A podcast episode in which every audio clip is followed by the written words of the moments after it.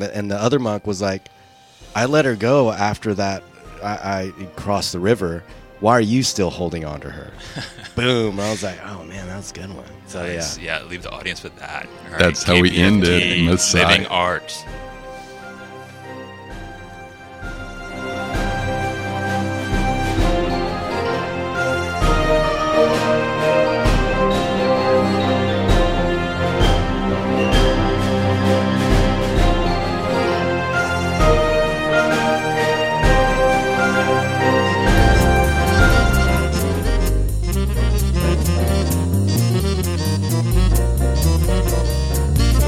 And now, Houston's only primetime radio program dedicated to news and concerns of the lesbi, gay, and transgender community. This is Queer Voices. This week, Brian Levinka talks with Allison Mathis, candidate for the 338th Criminal District Court. I think it's important for us to keep our communities safe. I think that we all want to make sure that we can go about our daily lives and not feel threatened or frightened. And there are some people that can't stop hurting people, and those should be the ones that we hold in the jail. Deborah Moncrief Bell has a conversation with Destiny Smith, who is a transgender theater artist based in Houston. one summer I didn't really have a lot of gigs going on and I had like time to kind of sit with myself and like reflect about everything that was happening in my life and how I was feeling about myself and my career and I realized that I did a lot of work towards my career but I didn't do a lot of work towards myself as a person. In fall 2021 I transitioned And Brett Cullum talks with Nora Hahn, who plays Ann Richards in Ann, and Logan Vaden, who is the artistic director of Garden Theater. Queer Voices starts now. This is Brian Levinka, and today I'm interviewing Allison Mathis, who is a candidate for the 338th Criminal District Court. Welcome to Queer Voices, Allison. Thank you. It's so good to be here. This is an LGBTQ radio program, so why is criminal justice important to our community?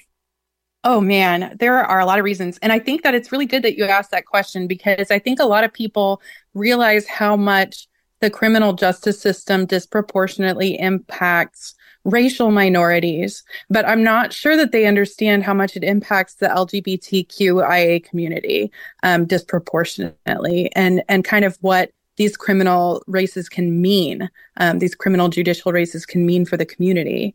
Um, so I guess um, I guess one of the major issues for me right now that I think impacts the community is the, um, you know, the state of the Harris County Jail. Um, probably you've seen a little bit on the news about um, some of the things that are happening there. It's really overcrowded and um, the conditions are not good. People are um, getting hurt there pretty often. And the county's actually dedicated $40 million over this next year to bus people in the jail to other jails, to um, jails in other states and jails in um, other cities far away. And uh, I just think that money could be way better used. Even if people are being held in the Harris County Jail, that's really expensive. Um, it costs like almost $40,000 a year to hold somebody in the jail. And for that amount of money, we could change some lives, you know? Um, I think it's important for us to keep our communities safe. I think that we all want to make sure that we can go about our daily lives and not feel threatened or frightened. And there are some people that can't stop hurting people, and those should be the ones that we hold in the jail, um, not the ones who maybe just have a drug problem and need access to resources, um, or the ones who have mental health problems and need access to medication. I've heard that the Harris County Jail is, serves as the largest psychiatric ward in the state of Texas. Is that right? That's correct. Yeah, and so I mean, you can you you know the way that I've heard it said is that Harris County Jail is the largest mental health provider um, in the state of Texas, and I think that you know just because it's big doesn't mean it's good, right? and I think if you talk to any of the individuals working there, they are there are a lot of people working at the jail who are very kind and they're very compassionate and they're motivated to do their job, but they just are they just do not have the ability to do it with the resources that that that they have available to them you know um it's just it's just really problematic we have to think about um, when a judge makes a decision about whether somebody should have to sit in jail while they're waiting for trial, they have to think about what that really means. Um, and and with the way the jail is right now, I think we should be extremely mindful of what it means when we send somebody to the jail. With all that being said, how did you get into law, and what will you do if you are elected to office? I got into law because, in part, because my best friend um, uh, got into law. He actually went to law school about a year and a half before me, and I didn't really know what I wanted to do. I had just finished a master's degree in literature, and I loved it, and and I loved um, reading novels and eating bonbons and talking about why Nabokov hates Freud. But I also like kind of felt a draw to um, do more things with the um, criminal justice system because I had had some friends who had gotten into trouble and been arrested and had gone through it. And I had one friend who was falsely convicted. Um, and I and I had a lot of friends who had experienced drug abuse and had ended up, um, or you know, substance addiction and and had ended up in um, in the jail um, and talking to them about their experiences and and kind of living through some of that with them. So anyway, I went to law school, and when I first got out, I practiced for about a year and a half with my best friend, um, who uh, actually he and I used to go to Hatch together at back when we were kids and in Montrose. Um, um, and and so I mean we we've known each other for our whole adult lives since since we were in high school, and so we practiced together, and it was really fun. And then um, about uh, about a year and a half later, I got a job offer in the Republic of Palau, which is a little island nation in Micronesia. And so I went over there and I was the public defender there for a while. Um, there was actually a gay bar in the Republic of Palau. and I have been there. so it's a lot of fun. Um, and uh, and so after that, I came back. I practiced in Texas, uh, and then I got a job offer in um, New Mexico. I practiced there for a while, um, my husband and I, uh, I had my daughter out there. My husband stayed home and took care of her. We lived in a little yurt um, in uh, northern New Mexico, southern Colorado, and I was a public defender out there. And then I um, I moved to uh, tribal court, the Swinomish Indian Tribal Reservation, and I was there um, public defender for a while. I had some jury trials on the um, reservation. It was really really interesting. Um, and then I got a job offer back here, back home in Harris County and at the Harris County Public Defender's Office. I did that for a little while. And then I got an offer to lead an office, a new office that was um, defending Operation Lone Star cases. And so Operation Lone Star is the terrible policy by Governor Abbott that um, criminalizes migrants for coming across the border and so I was um, responsible for helping train and manage attorneys defending those cases. Um, and the things I saw while I did that job were some of the most horrible things I've seen in my whole career. Um, the conditions that people are being held in.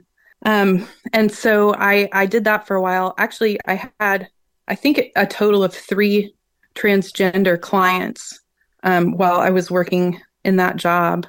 And uh, the things that are happening to transgender migrants and transgender people in the jails at the border are unspeakable. And I will never forget that.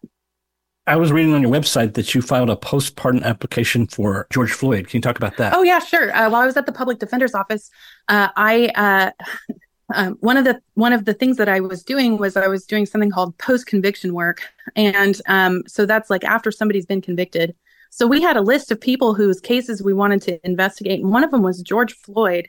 Um, and I didn't come up with the list actually. Uh, and I, when I was looking at the name, I thought there's no way that's the George Floyd. And sure enough, it was. Um, he had been arrested in Houston by um, a corrupt police officer who was later charged with murder for the um, botched raids, the botched Harding Street raids, where he allegedly falsified a warrant um, and busted into some people's houses. So that same police officer arrested George Floyd um, and uh, had arrested him in I think 2009. And so he arrested him for allegedly um, dealing a small amount of uh, cocaine.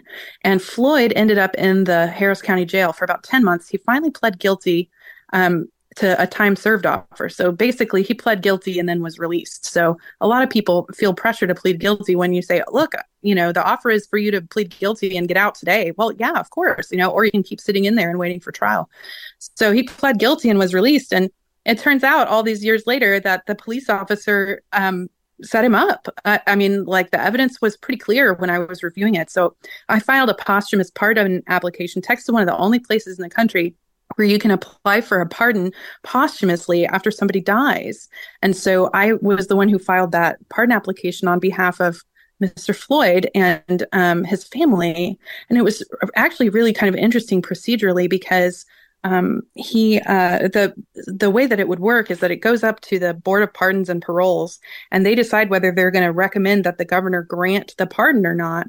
So it went up to them and they recommended that the governor grant it which just about floored me because all these people are appointed by governor abbott and he's not um, the world's most generous when it comes to granting pardons.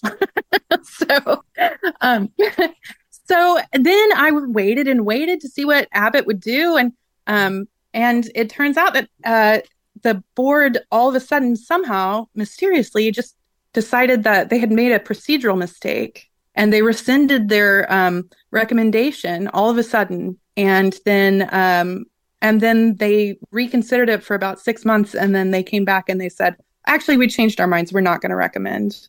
that he get the pardon application. So I think there was something um, kind of fishy going on there, and I'm not really sure what it was still.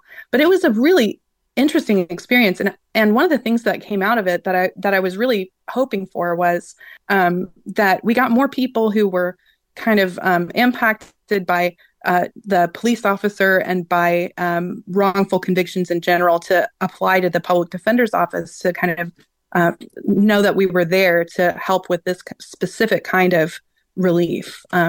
Because we got some publicity around it. So anyway, yeah, that was one of the really cool experiences of my career was getting to do that. We're speaking with Allison Mathis, a candidate for the 338th Criminal District Court. Allison, you know my friend Kevin Carpenter. How do you know Kevin Carpenter? Kevin and I go back a long way. um, Probably not as far as I do because I went to high school with him. Well, okay, so I knew him. Uh, at, he had already graduated, but I was still in high school. so, so, that's a, lo- a long time. Yeah, it is. It is. We're, we're getting old. We're showing our age. Yeah. Um, so my best friend in high school came out of the closet and um, he met Kevin. Uh, and then uh, and then we all started going to crossroads together. Back in the day. yeah. Yeah. And actually, the friend of mine who introduced me to Kevin is the one that I pr- first practiced law with, kind of the reason that I ended up going to law school. So we've all been pretty close for a long time. He's a charming individual.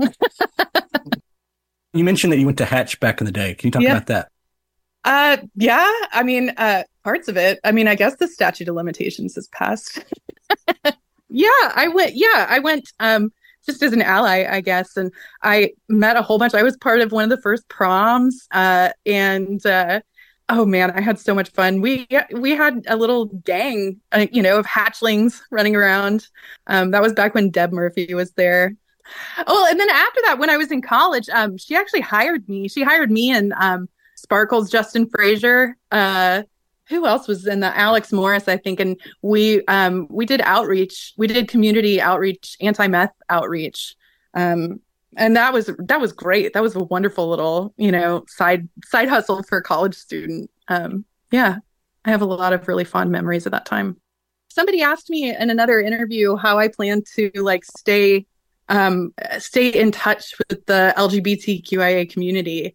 Like I was having a hard time answering it because I feel like I'm I'm part of it. Like I I don't feel like it's something that I like I feel I feel very much I think that the LGBTQIA community is inclusive uh, is more inclusive than any other community that I've ever been a part of or, or been let to feel a part of and i feel like i i feel like i'm a part of it. Like i feel like it's hard to say how how will you stay in touch with the community? I mean like i i live it you know? I mean like this is my this is my home.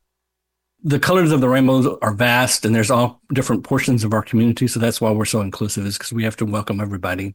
Okay allison. So in the last few minutes why are you running for office Well, the reason that I'm running is really because of the cruelty that I've seen coming out of the current um, judge's court, and um, and I think I can do better. Uh, I have a lot of great ideas from all the diverse places that I've practiced, and I can bring a lot of really good, positive changes to the bench. And I really think it's important for judges to know what the community wants and needs.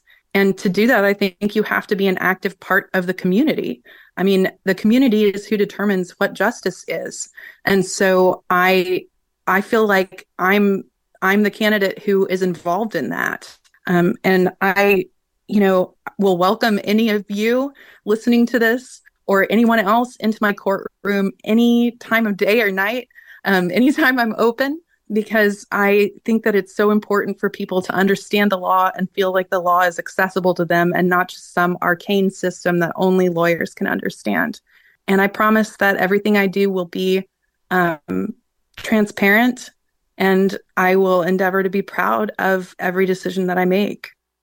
I want to let you know that Queer Voices does not endorse in races. We just present the candidates and their roles and their opinions of the LGBT community. Thank you for coming on to Queer Voices. This radio program, Queer Voices, has existed since the 1970s on KPFT. We have this little crew of folks working every week to produce what's no longer unique because we're almost mainstream now but we're still an important voice that might not otherwise get heard because it's not on that many places. So KPFT is very important to give voices to those who might not otherwise have voices. So, as Glenn always says, you participate by listening you should also participate by supporting the station. So please go to kpft.org and make your donation right away. This is Deborah Moncrief Bell, and today I'm talking with Destiny Smith. Destiny is a transgender theater artist based in Houston and she graduated from Lamar University with a BS in theater and dance and now works full time at Stages Houston as the lighting programmer and, and technician. Her work as a designer has been featured in Switzerland at Stages, the world premiere of So You Can Look Ahead at Lamar University, the arena choreographed by Amy Elizabeth, and numerous dance festivals and concerts by Lamar University and Aimed Dance. Her favorite shows that she's programmed at stages are The Drag Wonderettes, Panto Snow White and the Seven Dorks, Plum Sugar, The Rise of Lauren Anderson, and Black Superhero Magic Mama. Destiny is currently working on building her own theater company, Translucent, with intentions of it being a fully queer theater in Houston. She's excited for what awaits her on this journey and how it could benefit the transgender and LGBTQIA plus community. Destiny, I know you're not all that old. You're a fairly young person, but it seems like you've been doing a lot. Tell me, uh, first of all, uh, a little bit about your journey. I come from rural, rural Texas. I've been in Texas all my life, have traveled outside it very few times. I, of course, I went to Lamar where I, my first semester in, I was, I was a business major and halfway through I decided to change it to theater and I've been doing theater ever since. And I moved to Houston and December 2021 and have been enjoying everything that Houston has to offer ever since. Had you had any performing experience prior to college? Uh, yes. Uh, I went to high school in uh, a small town called Saratoga, Texas, where I was acting. I I started acting my sophomore year, and I continued uh, throughout my senior year you identify as transgender. So, at what stage in this journey did you come to that identity and how has it manifested itself? For a long time, I didn't really think I was trans. Like, it's, it starts out as one of those, like, I had a, uh, friend, I had a friend in high school who she transitioned after college. Um, and whenever I got into college, I realized that she transitioned and I started talking to her about it more and more as like the years progressed. And no matter what, I was always just like, no, I'm not trans. This isn't me. I'm, it was a lot of like internalized transphobia that I was raised with. Um, and then whenever my senior year of college came around and I spent one, it was one summer, I didn't really have a lot of gigs going on and I had like time to kind of sit with myself and like reflect about everything that was happening in my life and how I was feeling about myself and my career. And I realized that I did a lot of work towards my career, but I didn't do a lot of work towards myself as a person. In fall 2021, I transitioned from male to female and I started hormones through a gender affirming care provider called Plume. I imagine, I mean, anyone can well imagine coming from that background and some of the challenges that you faced. Did performing help you with all of that? Performing kind of made me realize that I didn't want to be a man because I I stopped I stopped acting around my junior year of college.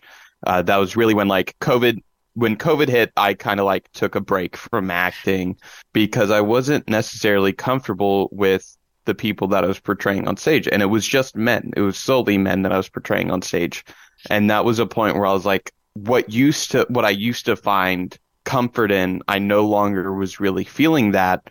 And so I took a step back. And that's when like the soul searching kind of started happening. I would love to be on stage again, but I don't know if that's going to happen within the next couple years. Well, many things are possible, so let's see how we can make that happen is what I say. Tell me exactly what does a lighting technician programmer do?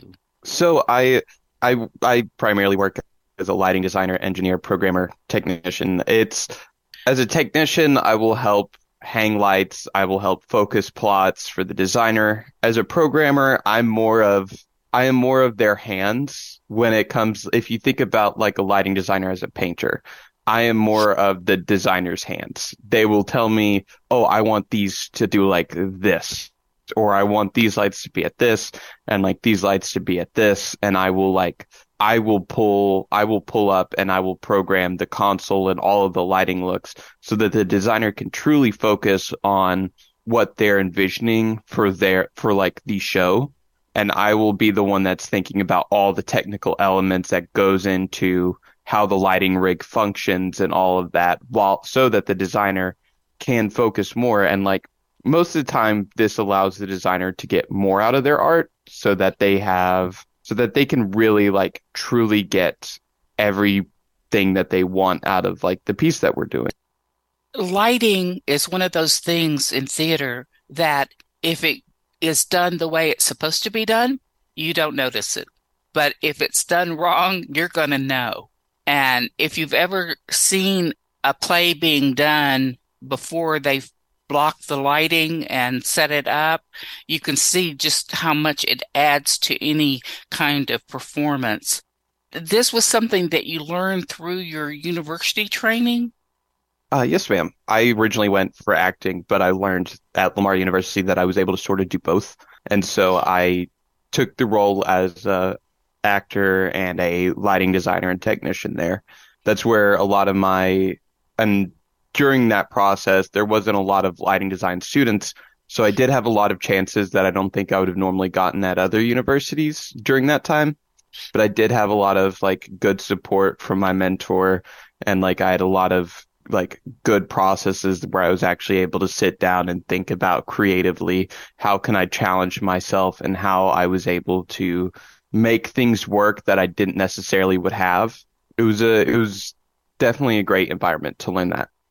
How did you end up coming to Stages? Because you were essentially pretty fresh, fresh to Houston, and that's one of the larger theater companies in Houston.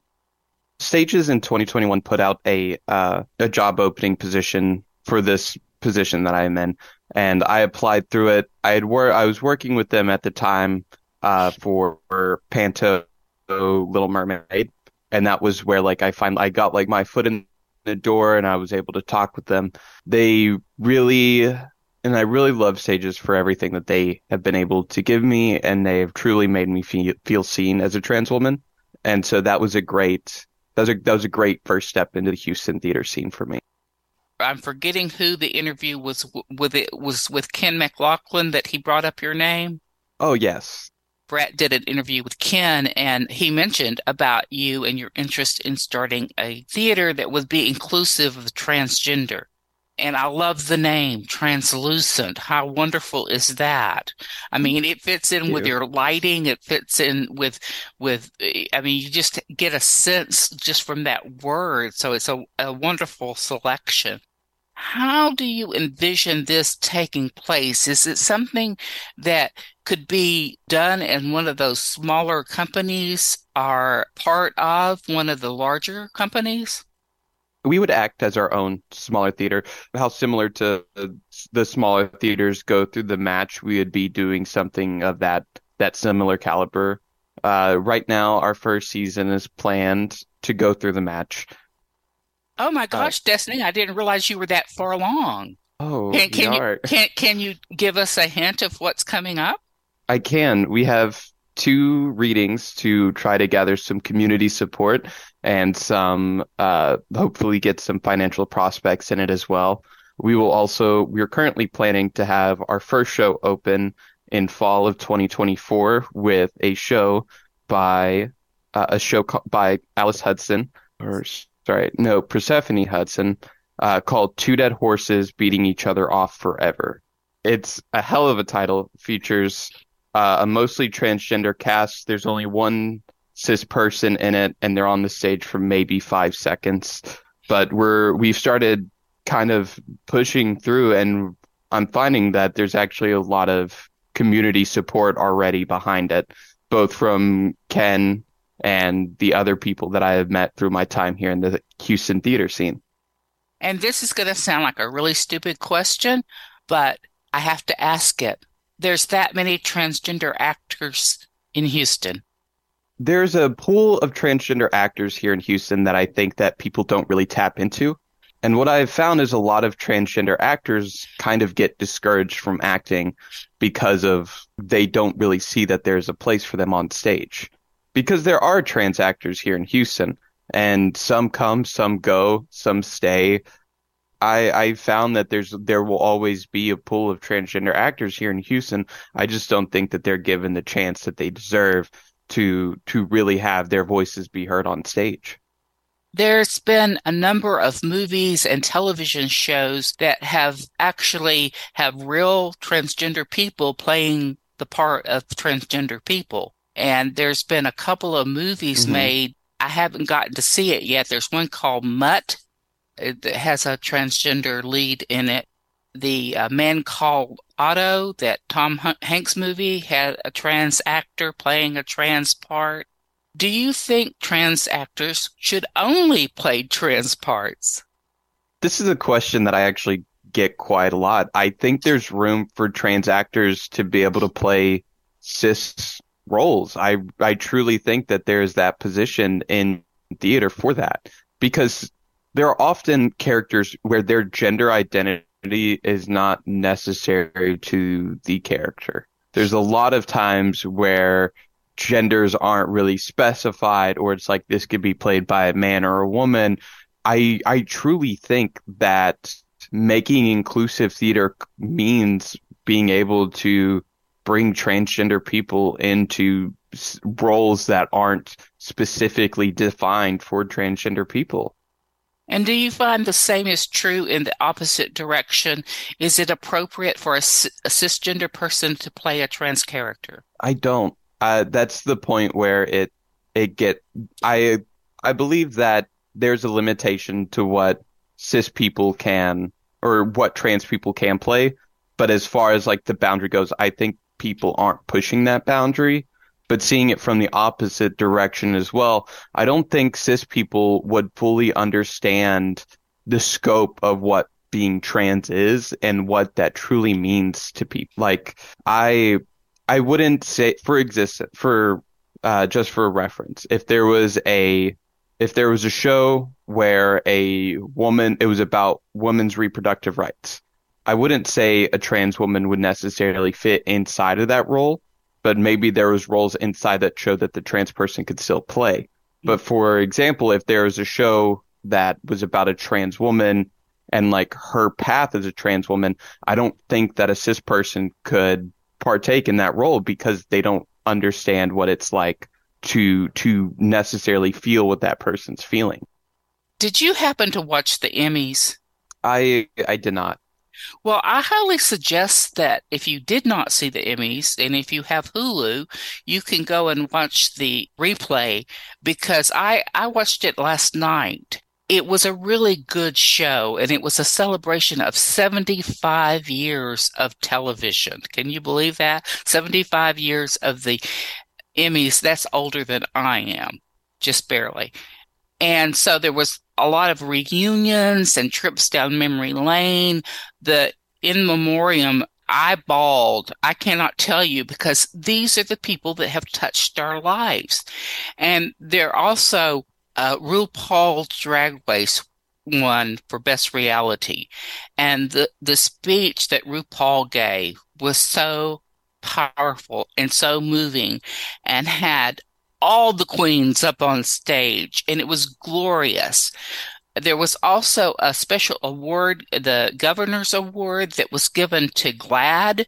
And I was a little disappointed that they never actually said what GLAAD is by name. They just called it GLAAD. And I, and I'm trying to think of what the name is, the gay, lesbian, AAD.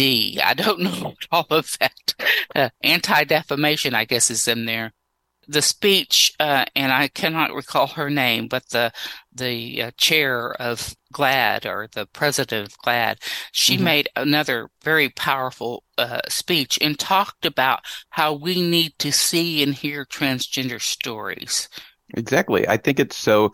I think we're especially in a time, especially right now with use, like with politics in general, where the only way for people to sort of feel empathetic about the transgender community is for us to hear our stories. And that's what Translucent strives to do is we forefront we are here to show up for transgender and queer and non-binary people as a whole. And I think it's so important to continuously like show out for our community, show out for the people who are winning these awards, for the trans people who are winning awards, and for a chance to at least get trans people in a place to start receiving more of those awards. Are you the only trans person that works at stages? Uh, no, I am. I'm currently one of three. I know there's a lovely person that works the the house, the floor. Uh, when I've attended performance, yes, that's my uh, Maya. That's actually my sister Rose. Rose. Rose. Uh, yeah. She is my she is my chosen sister. Uh, and she is actually has a role in uh, Two Dead Horses. Ah, she is uh, one of the main characters. I always am interested to see what Rose is going to be wearing, and it, it just really oh, she is a war- beautiful person. Yes, and it and it warmed my heart so much when I went there, and it, here's a trans person and unapologetically trans, and just always has a smile and makes you feel welcome. And so I, I really celebrate that uh, Stages is doing that. The alley in several past years has gotten into this thing of that gender mixing. Like it, it doesn't really matter. Women play men parts, men play women's part, are, are so-called mm-hmm. women's parts and they also are doing it with races. It's like I'm telling you a story and we can do this with diversity. I do want you to come back when you're ready to open to Dead Horses. What else do you have planned? I, I think, are you connected to any of the trans groups, the support groups or organizations? I, I currently am not. We're still trying to get everything up and running as, as far as like an organization goes. But as for me as an artist, currently I am I'm I'm still working at stages and we're hitting off our, our next season. I'm taking more gigs as a designer and I'm keeping my eye out for the opportunities that are to come. I'm really excited about putting a full for like putting all my effort towards getting translucent off the ground and getting this into a theater that trans people can come to love. That's this is translucent right now is my is is my baby is my big is my big pet project so i will be devoting a lot more time to to translucent than i have than to most of my other projects that i have in the past It's very exciting. You're like all Star Trek, going boldly where no one's gone before. yeah I mean, I guess they do have in other cities. Are I'm not familiar though. Do you know of any uh, transgender theater companies? I currently don't. I one of my big things right now is at least trying to get this one in Houston going. I know that there are queer theaters still in the United States that are still running, and there is I know for sure there's About Face in Chicago. There's a couple in New York, and there's uh, a couple in LA.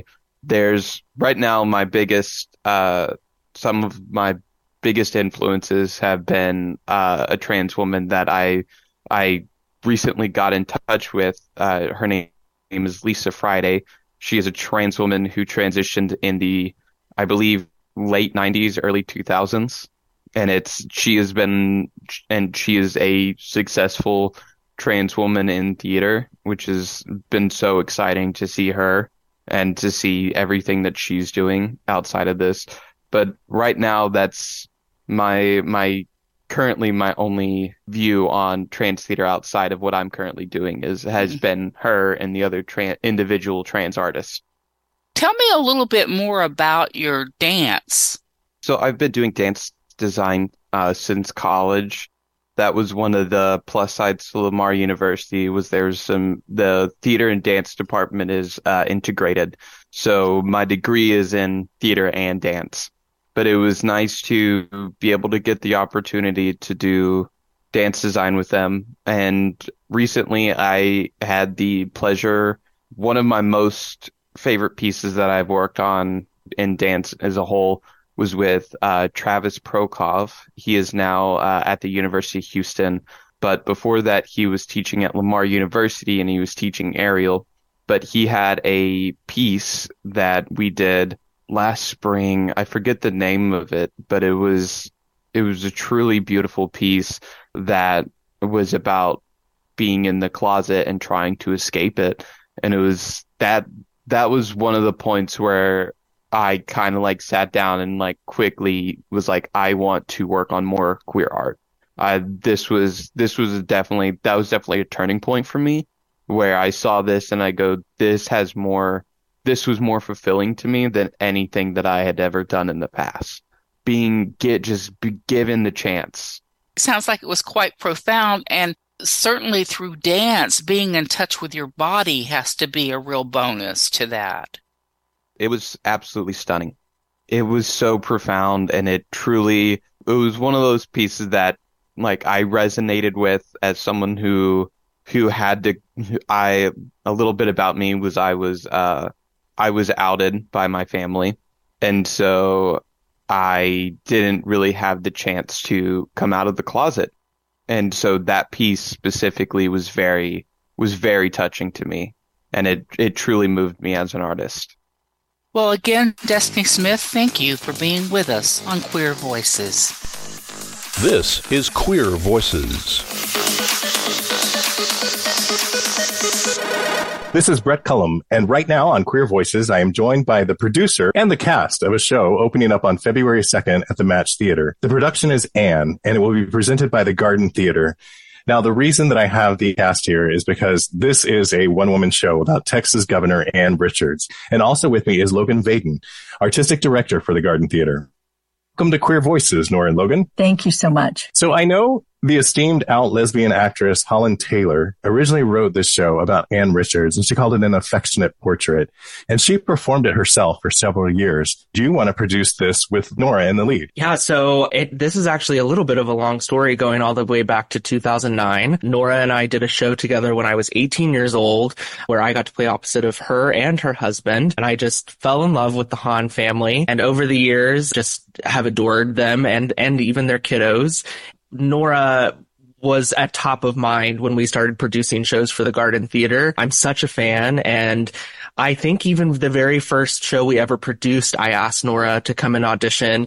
And just because of scheduling, it's just never worked out. But once we got to Steel Magnolias, which was our spring show last year, it did finally work out. And Nora was our Clairee. In the meantime, I had seen the PBS broadcast of Ann starring Holland Taylor and had thought, oh my gosh, what a feat. I, I, I don't know if I know an actress that could do this. Wouldn't it be so cool if I did? And once we, once we were rehearsing Steel Magnolias and I, and I got to watch Nora in the rehearsal room, I realized that is our Ann. I didn't say anything to her. Steel Magnolias closed. It was just kind of filed in the back of my head. And about a week after the show closed, Nora sent me a message just saying thank you for allowing me to be in Steel Magnolias. And then she ended it with, if you ever want to do Ann, I'm your girl. Now here we are.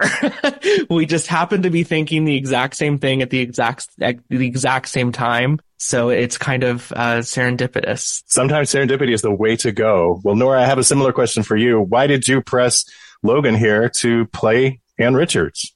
Well, similar story. I had seen the PBS broadcast of Holland Taylor. Sadly, I didn't get to see her do the show in person.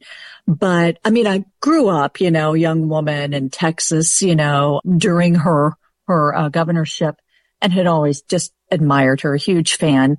But I hadn't really paid that much attention to the play. I had heard of it and I thought, well, that's kind of weird. A play about Ann Richards, but okay. But then when I saw it, man, you know, like Logan says in some of his marketing, you, you laugh, you cry. It just brought her to life. And I bought the script. I mean, literally two years ago in January, I can remember telling one of the jokes from the play because they're all so good. So I'd had it just sitting on my shelf and you know, I would pull it out every now and then and read it. And then the PBS show was taken off the air. And so I was like, darn it, I can't see it. I, I still like to do it. So I asked a, another theater in town and it just didn't work out. And so, you know, with Logan, I thought the garden's pretty new, but I don't know if it will fit into their schedule, but it's, it's kind of the perfect play to fit in to a small window and certainly with a small theater.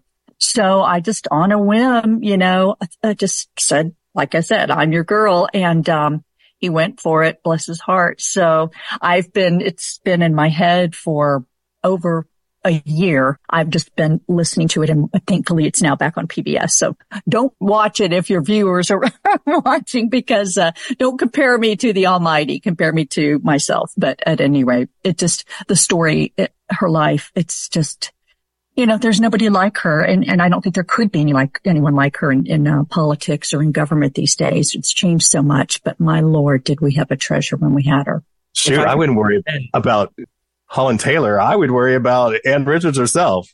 what did you want to say?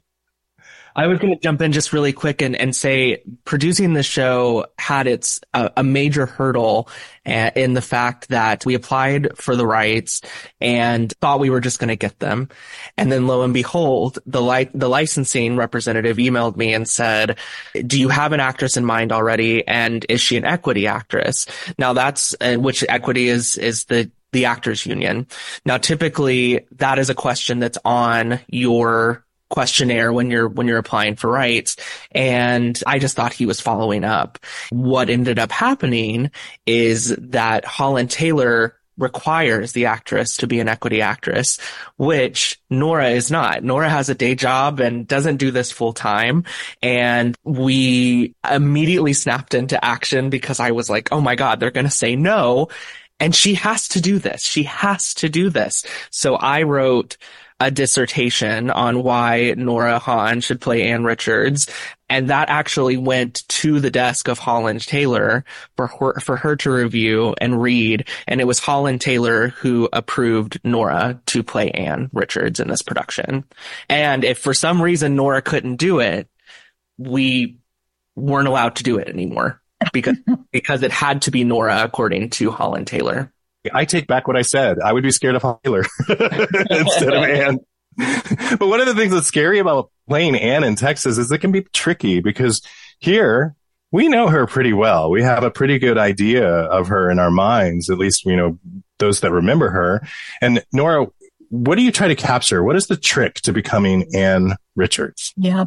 I thought about that, you know, that you can't just mimic her because she was, she was one of a kind and her accent is a, it's an East Texas accent, but it's also just sort of a good old girl Texas accent. So it's not, it, it's hard to get it exactly right. I wish I could, but I'm not quite there.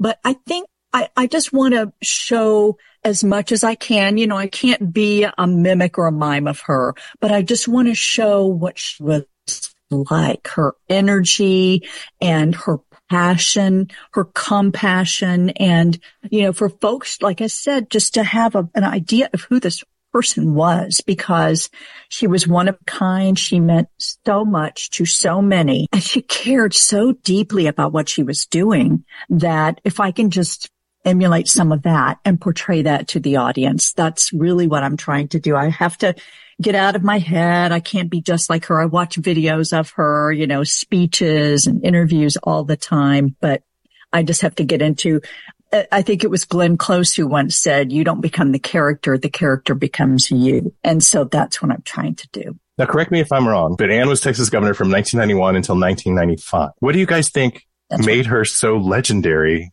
I mean, cause she wasn't she was four years. What impact of that governorship do you think lasts? She wanted people in public service to look like the population of the state. We talk about that a lot in the play. She wanted to open the doors to a new Texas. I don't think the Texas of today resembles what she did at the time, but what she did at the time was really bring in people of all walks of life and from every part of the state to participate in government. And she didn't care, you know, what you did. It, it could be at any part of government, public service, but she just wanted to encourage women and minorities, people from every kind of background to participate. So I think that's part of what she did. You know, I think she appointed like 3,000 people to office from those various walks of life.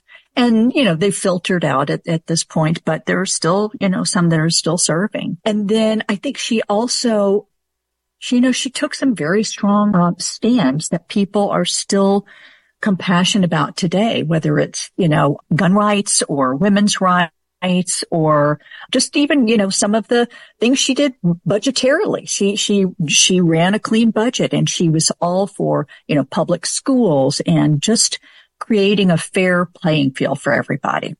Like I say, it's different today, but my goodness, at the time she did open a lot of doors and she broke a lot of ground. She made some people mad, but she also, at the end of the day, I think really, Uh, uh, you know, from, from what I've, seen of people who talk about her, people all over the world would just, just wanted to touch her, just wanted to be with her and would say, I voted for you. And she would say, but you live in New Jersey. And they'd say, but yeah, I wanted to vote for you. You know, she just had that kind of appeal that just made people want to be a part of what she was doing. Now, Nora, in a show from the Garden Theater, Bonnie and Clyde, you played Texas's first female governor who was Miriam Ma Ferguson. How does that feel? And how do you feel like there's a difference between the two or? a little bit. I think, you know, with Ma, she certainly rode on the coattails of her husband and, and Ann when she got into office was divorced. But I think they were both super tough. I mean, that was the thing about Bonnie and Clyde. Ma was the governor when they were, you know, committing a rampage through Texas and she had to work with, you know, all those good old boys to help basically, you know, rid us of this, you know, little dynamic duo that was just, you know, cutting across Texas. So they both were tough. And I heard Ann say one time, you know, people say, can a woman governor really be tough? You know, they're, they, they can't possibly. And she said, you know, most of the crime is committed against women. So yeah, I think we know a thing or two about how to, you know, govern and protect our, uh, protect our people. So I think they probably, you know, I, I tried to find out as much as I could about Ma Ferguson, but yeah, she was a tough old broad too. So I'm sure there's some similarities. We are talking with artistic director of the Garden Theater, Logan Vaden, and his leading actress for Ann, Nora Hahn. Logan, tell me why you founded the Garden Theater and how long has it been around? Sure. So in 2019, we lost one of our greatest theaters here in Houston, which was Obsidian Theater, which included their incredible space as well. I was lucky enough with the former theater company that I, that I co-founded and ran. We performed in Obsidian quite a bit. All of my friends were part of the Obsidian what was basically a company of actors and that was really a community space. And once we lost it, I really felt like we lost a little bit of our community. I didn't get to see my friends as often. There was kind of a void of the kind of art that Obsidian was, was making. So in December of 2019, I called a group of people together, a lot of them from Obsidian and said, how would we like to start a theater company essentially and totally surprised them. Of course, I had each given them each about a bottle of wine before I asked. And now they, now they all continue to sit on the board of directors to this day. Of course, the pandemic got in the way of, of opening when we were supposed to. Uh, the company started in 2020, January of 2020. We were going to announce in March for a late summer show of 2020 and all of that got put on hold. So we waited until January of 2021, which ended up being a blessing because we had a lot of time to plan. Since then, we've been around for about three years. If we count since the announcement, it's been three years this month. We call ourselves semi-professional. And the way that we define that is everyone that we work with is either employed somewhere else or they're the bartender that's the super talented singer, but they have to bartend in order to pay the bills. And we're the home for those people. So people can come to us. They know that they're going to do quality work and we're going to do quality work and put on good shows, something they can be proud of and still get to hone their craft and perform. And so that's why we're here and, and we're, so honored that the Houston theater community has accepted us with such wide and open arms over the last three years, really from the beginning. Well, it's impressive. I, have seen it from the start and I've been very impressed with every show. Very strong. You've got a great artistic vision. I think you're doing wonderful things here and you're exclusively at the match so far. Is that correct? The Midtown Correct. So we actually opened in a backyard. oh, okay. so I, wasn't at the backyard. yeah. So we did, we did two concerts before, I believe Match had not opened back up yet, but it was PET Outdoor Theater, which was uh, Pin Lim, who's one of our great photographers of Houston theater, Edgar Guajardo, who is a sound and lighting designer here, that design as well, and then Thomas Helton, who's a musician. Uh, Thomas had this big backyard and said, why don't we build a space to allow companies to just produce their work safely outside, spaced out seating. And that's where we started. We did two musical theater pop cabarets out there that were a ton of fun. And then we moved to the match and we've been there ever since. Going back to Ann a little bit, and because this is Queer Voices, I have to bring up a little bit of a controversy that happened with Ann and the gay community. She was criticized heavily for involvement in a ratification of a Texas law that prohibited deviant sexual intercourse between individuals of the same sex. And later she had to kind of backpedal. She definitely kind of said some things about that.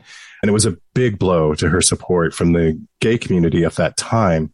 Does the play deal with that controversy at all? Do they address that or? No, it, and I read a little bit about that. She does just mention, you know, that she involved people from all, you know, walks of life, you know, black, gay, Hispanic, you know, what have you. My understanding just from reading some of the, you know, comments back and forth between different people is that she had taken that part of the law out and then the Republicans put it back in so that the entire package that she was trying to pass would have failed.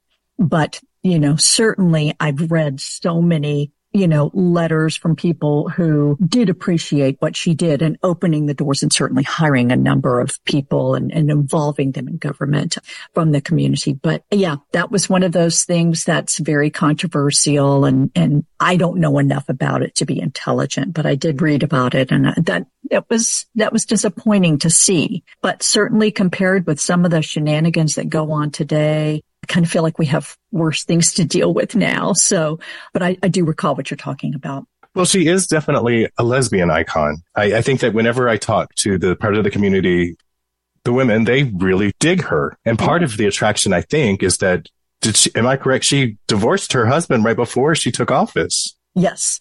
It may have been, I don't know how far before she took office. I, I want to say she was maybe in her mid forties. I think we say that in the play. I was well into my forties. And then when she, took office, she probably was 56. So it may have been 10 years. Yeah, but she was basically a single woman running Texas, which is amazing. Right. So, And there's the- one line in the play where they talk about how her lieutenant governor said something like, I, I don't want to talk to any of your hairy legged zoo girls. And that may have been some of the people she was referring to. Bob Bullock was her lieutenant governor. I wanted to ask you guys, did you know that the Match Theater debuted a rock opera about Ann Richards in 2019? I did know that there are several people that have actually worked with the garden and are working on our next show, Reefer Madness, that were part of that and helped write it. And I believe there's an album of it, I believe. And my friends are on that album and it's, yeah, it was, it was really incredible. yeah, I believe it showed Ann portrayed by several different women. I think that was kind of the point so that you got to see all different walks of life portray Ann. It was really interesting. Somebody asked me last night, is this play a musical? And I was like, no, but, but now you mention it, maybe they did know what they were talking about. they may have. And if you turn it into a musical, I'd be scared of Holland Taylor. Okay. All right. We've been talking with actress Nora Hahn. She is the star of Ann opening February 2nd and running through February 11th at the Match Theater. She has been joined by artistic director Logan Vaden. And Logan, thank you for coming on. You're definitely one of my favorite producers in Houston right now of theater. It's such a joy to talk to both of you. And I'm so excited that you're doing Ann because Ann Richards, I mean, how can you get any better than that? Especially right now in this political climate. She's just such an icon. I agree. I don't think there's anybody like her at the time, certainly not now. You know, there are some bad imitations, unfortunately, but nobody could be like her. And, and we would be very fortunate to have somebody like her again. Agreed. Something that's lovely about the play is that she really it, it, she's really presented as someone for everyone. The play has no agenda. It's it's not heavy. It's not heavy sided on the Democrat side. She makes a couple of jabs towards Republicans, but nothing nothing bad whatsoever. So it, it's really lovely to see that she was a person for everybody, and she truly meant that. I think our politicians these days say that consistently, and we have seen on both sides that that is not true. So yeah, she's a great lady, and I and I'm really glad that we get to bring her to the stage. Well, we're glad too. Thank you both very, very much. That was Brett Cullum talking with Nora Hahn, who plays Ann Richards in Ann, and Logan Vaden, who is the artistic director of Garden Theater. The show runs February 2nd through the 11th at the Match Building in Midtown Houston.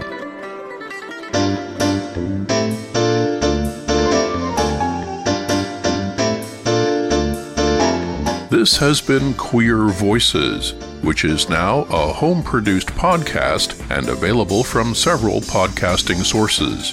Check our webpage queervoices.org for more information.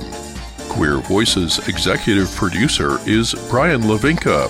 Andrew Edmondson and Deborah Moncrief Bell are frequent contributors.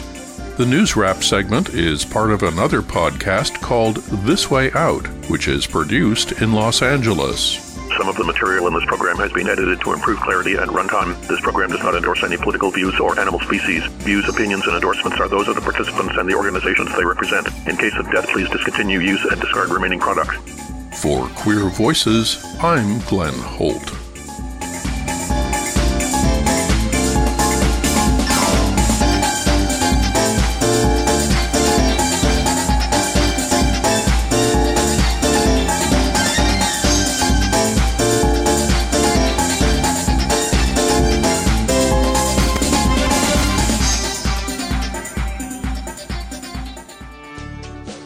Dr. Anthony Leiserowitz, and this is Climate Connections. Shellfish farmers often spend lots of time in small boats with loud, gas powered motors. For some, going electric can provide a cleaner, quieter alternative. Nick Planson is COO of The Boatyard, a boat dealer in Yarmouth, Maine, that offers electric outboard motors. There's no pollution, whether it's exhaust into the air or into the water or leaking oil. Additionally, when you're operating it, it's virtually silent. All you hear is the water moving in your wake. He says electric motors are also more reliable and easier to maintain. The technology is still in early stages. The batteries cannot yet provide enough power to go long distances at full speed. But for some shellfish farmers, the pros outweigh the cons. especially if their farm isn't too far from shore. So you motor out there at a reasonable pace, and then it'll last all day while you're going really slowly, tending your oyster gear, and then you have enough battery left to get back to your farm. And the technology is developing quickly. So Planson expects that within 5 to 10 years, many more people who make a living on the water will be able to switch to a cleaner, quieter ride. Climate Connections is produced by the Yale Center for Environmental Communication. To hear more stories like this, visit climateconnections.org. KPFT Programmer Profile. Hey, this is